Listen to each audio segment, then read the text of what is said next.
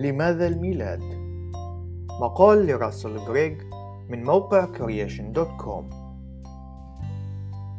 في معظم البلاد الغربية يتم الاحتفال بيوم الميلاد في الخامس والعشرين من شهر كانون الأول ديسمبر بوصفه يمثل الذكرى التقليدية لمولد يسوع وذلك على الرغم من أن لا أحد يعرف على وجه اليقين اليوم المحدد الذي ولد فيه يسوع علما أننا نعرف بشكل جيد ومنطقي الوقت الذي كان فيه موجودا هنا على الأرض. يقول الكتاب المقدس لما جاء تمام الزمان أرسل الله ابنه. وبالتالي فإن ذلك التوقيت كان هو التوقيت المناسب تماما بحسب خطة الله المتقنة. حين حان الوقت المناسب أرسل الله ملاكا اسمه جبرائيل إلى فتاة شابة اسمها مريم وهي التي كانت قد عاشت في الناصرة. وذلك لكي يعلمها بأنها سوف تلد ابنا وبأنه يجب أن تدعو اسمه يسوع. ذهلت مريم ذهولا عظيما بسماع ذلك الخبر لأنها لم تكن متزوجة أي أنها كانت عذراء. بيد أن الملاك قال لها الروح القدس يحل عليك وقدرة العلي تظللك. لذلك أيضا فالقدوس المولود منك يدعى ابن الله. أحد الأسباب التي تقف وراء ذلك هو أنه في الوقت الذي عاش فيه يسوع على الأرض لم يكن إنسانا كاملا فحسب بل كان كذلك الإله المتجسد. بالإضافة إلى ذلك كان ملاك من الرب قد ظهر في الحلم ليوسف الذي كان قد خطب مريم ليتزوجها. قال الملاك يا يوسف ابن داود لا تخف أن تأتي بمريم عروسك إلى بيتك لأن الذي هي حبلى به إنما هو من الروح القدس. فستلد ابنا وأنت تسميه يسوع لأنه هو الذي يخلص شعبه من خطاياهم. إن الاسم يسوع هو الشكل العربي للاسم إيسوس الذي هو الترجمة اليونانية للاسم العبري يهوشوع إن الاسم الأخير هو شكل مختزل لتركيب يتضمن اسم الله الرباعي الأحرف أي يهوى. مضافا إليه أحد أشكال الفعل العبري يشع أو يشع الذي يعني يخلص أو يحفظ أو ينقذ. وبالتالي فإن اسم يسوع يعني المخلص. الكلمة العربية المسيح ليست شهرة يسوع إنما هي لقبه. يتم اشتقاقها من الكلمة اليونانية خريستوس التي تعني الممسوح أو المعين. وهي الترجمة اليونانية للكلمة العبرية مشيخ وهي التي تترجم عموما باستخدام مسيا. وبالتالي فإن الاسم يسوع المسيحي يعني يسوع الممسوح أو يسوع المسيح في الوقت المعين ولد يسوع في مدينة بيت لحم.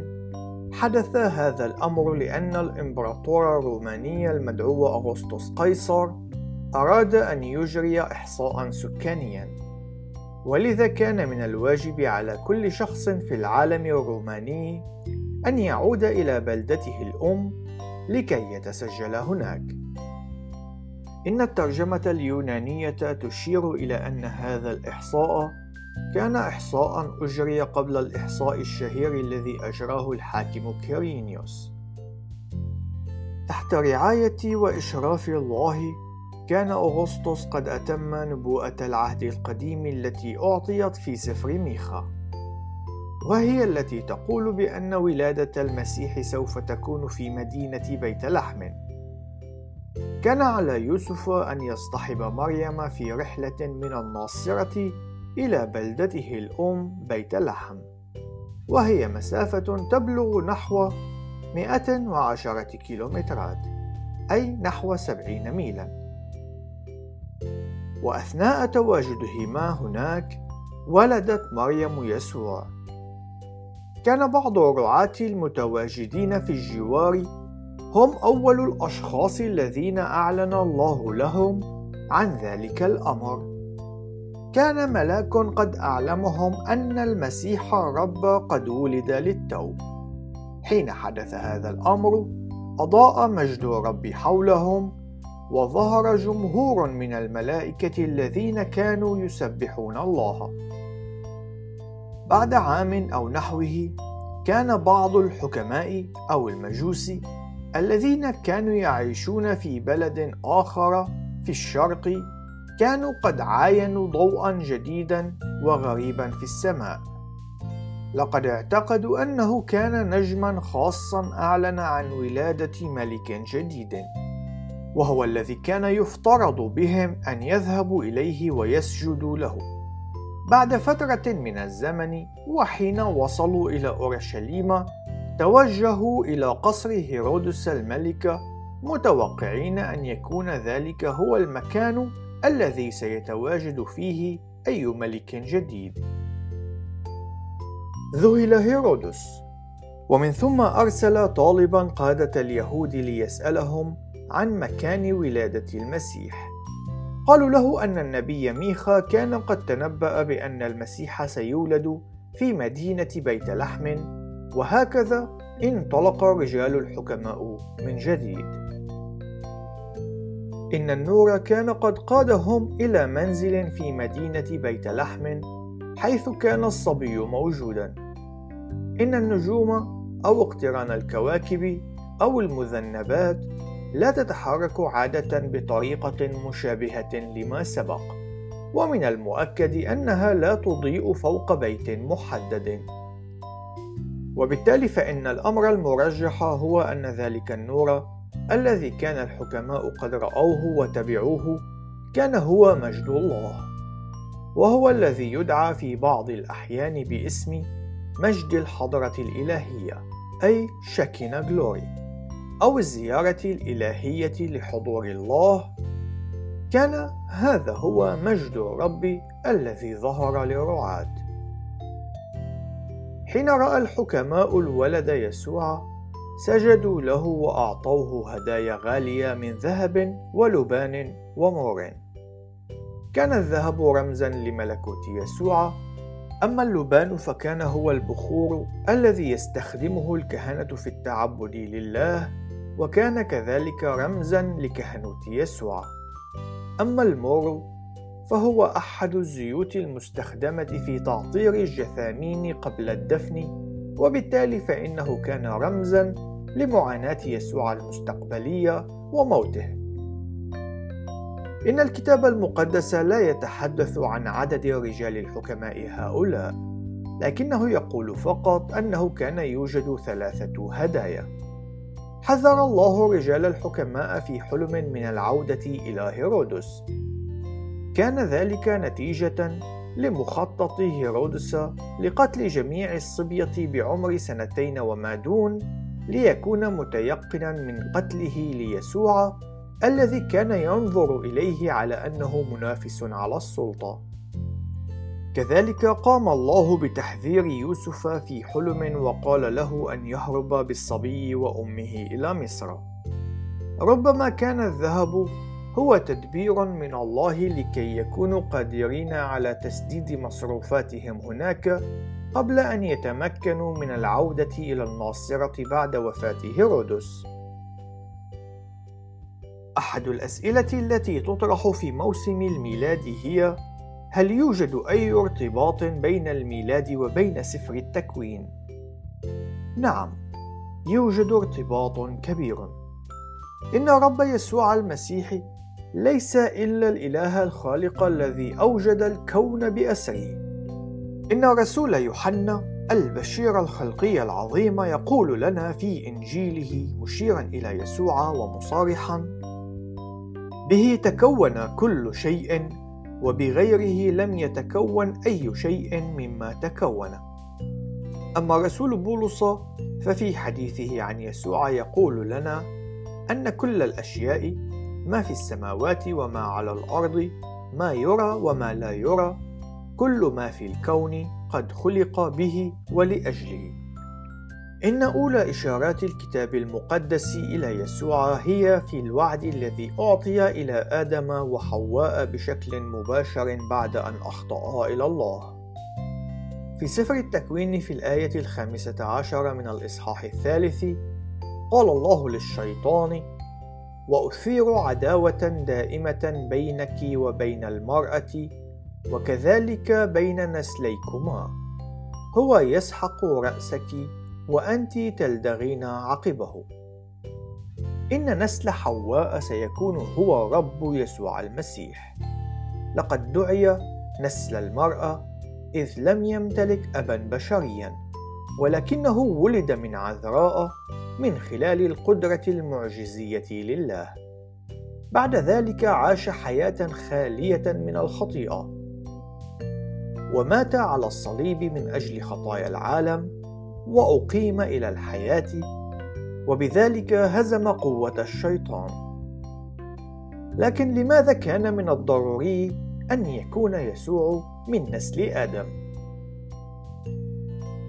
في العهد القديم وصف النبي أشعياء المسيح الآتي بأنه الفادي قريب الدم.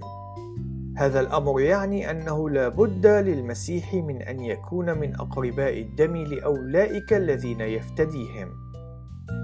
وبالتالي فإنه كان من الضروري ليسوع أن يولد ضمن الجنس البشري وذلك من خلال النسب الجسدي لمريم من نسل آدم وليس أن يظهر بشكل مفاجئ فقط كما فعلت الملائكة من وقت لآخر في العهد القديم. إن هذا الأمر يعني أنه لا يوجد خلاص إلا لنسل آدم. إن الملائكة عاجزون عن تخليصنا. حقيقة الأمر هي أن أولئك الملائكة الذين أخطأوا بأنفسهم لا يمكن أن ينالوا الخلاص من خلال موت المسيح، وذلك لأنهم ليسوا من نسل آدم. لكن هل ولد المسيح في يوم الميلاد؟ لا أحد يعرف بدقة تاريخ اليوم الذي ولد فيه يسوع، إلا أن الحجة التي أدلى بها بعض الأشخاص ضد تاريخ الخامس والعشرين من شهر كانون الأول ديسمبر هي أن الرعاة لم يكونوا ليتناوبوا على حراسة قطعانهم في ليل شهر ديسمبر لأن الجو سيكون شديد البرودة.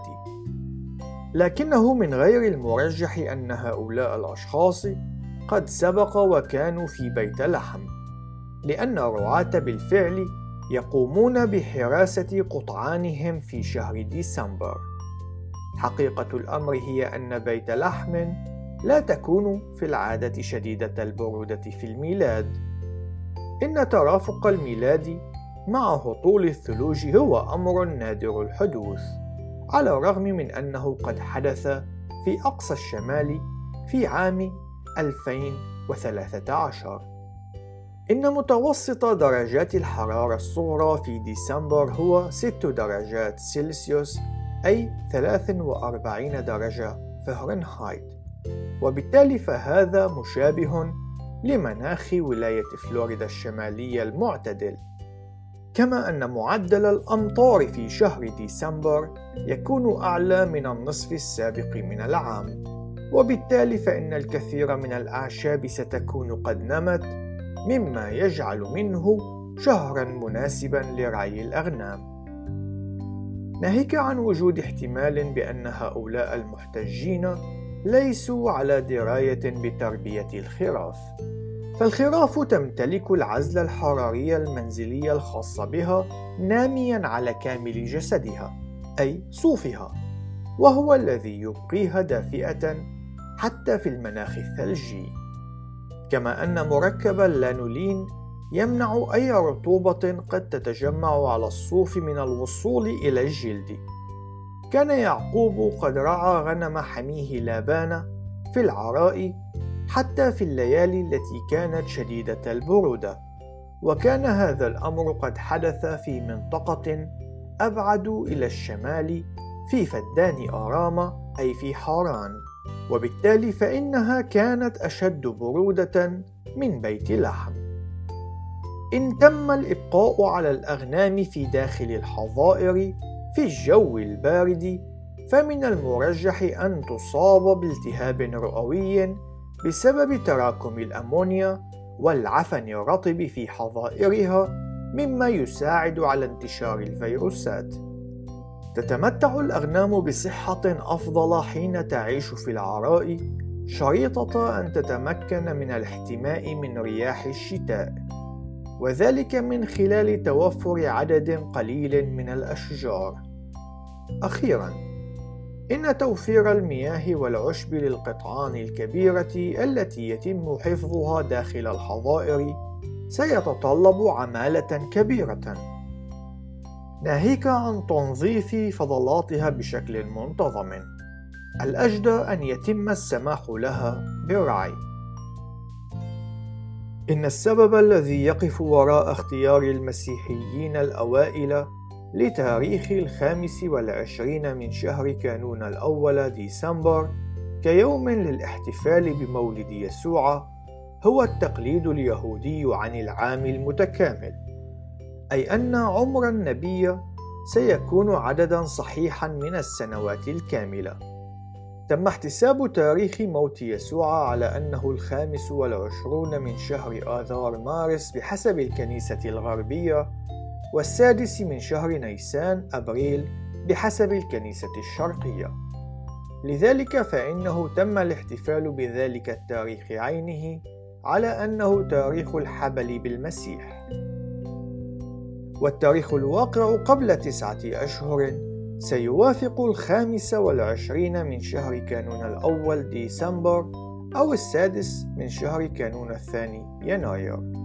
ولا يزال التاريخ الأخير هو موعد احتفال الكنيسة الأرثوذكسية الشرقية بالميلاد وهكذا كان المسيحيون يحتفلون بميلاد المسيح في الخامس والعشرين من شهر ديسمبر على مدار سبعين عام قبل أن يستخدم الرومانيون ذلك التاريخ للاحتفال بمهرجان سول إنفيكتوس أو الشمس التي لا تقهر.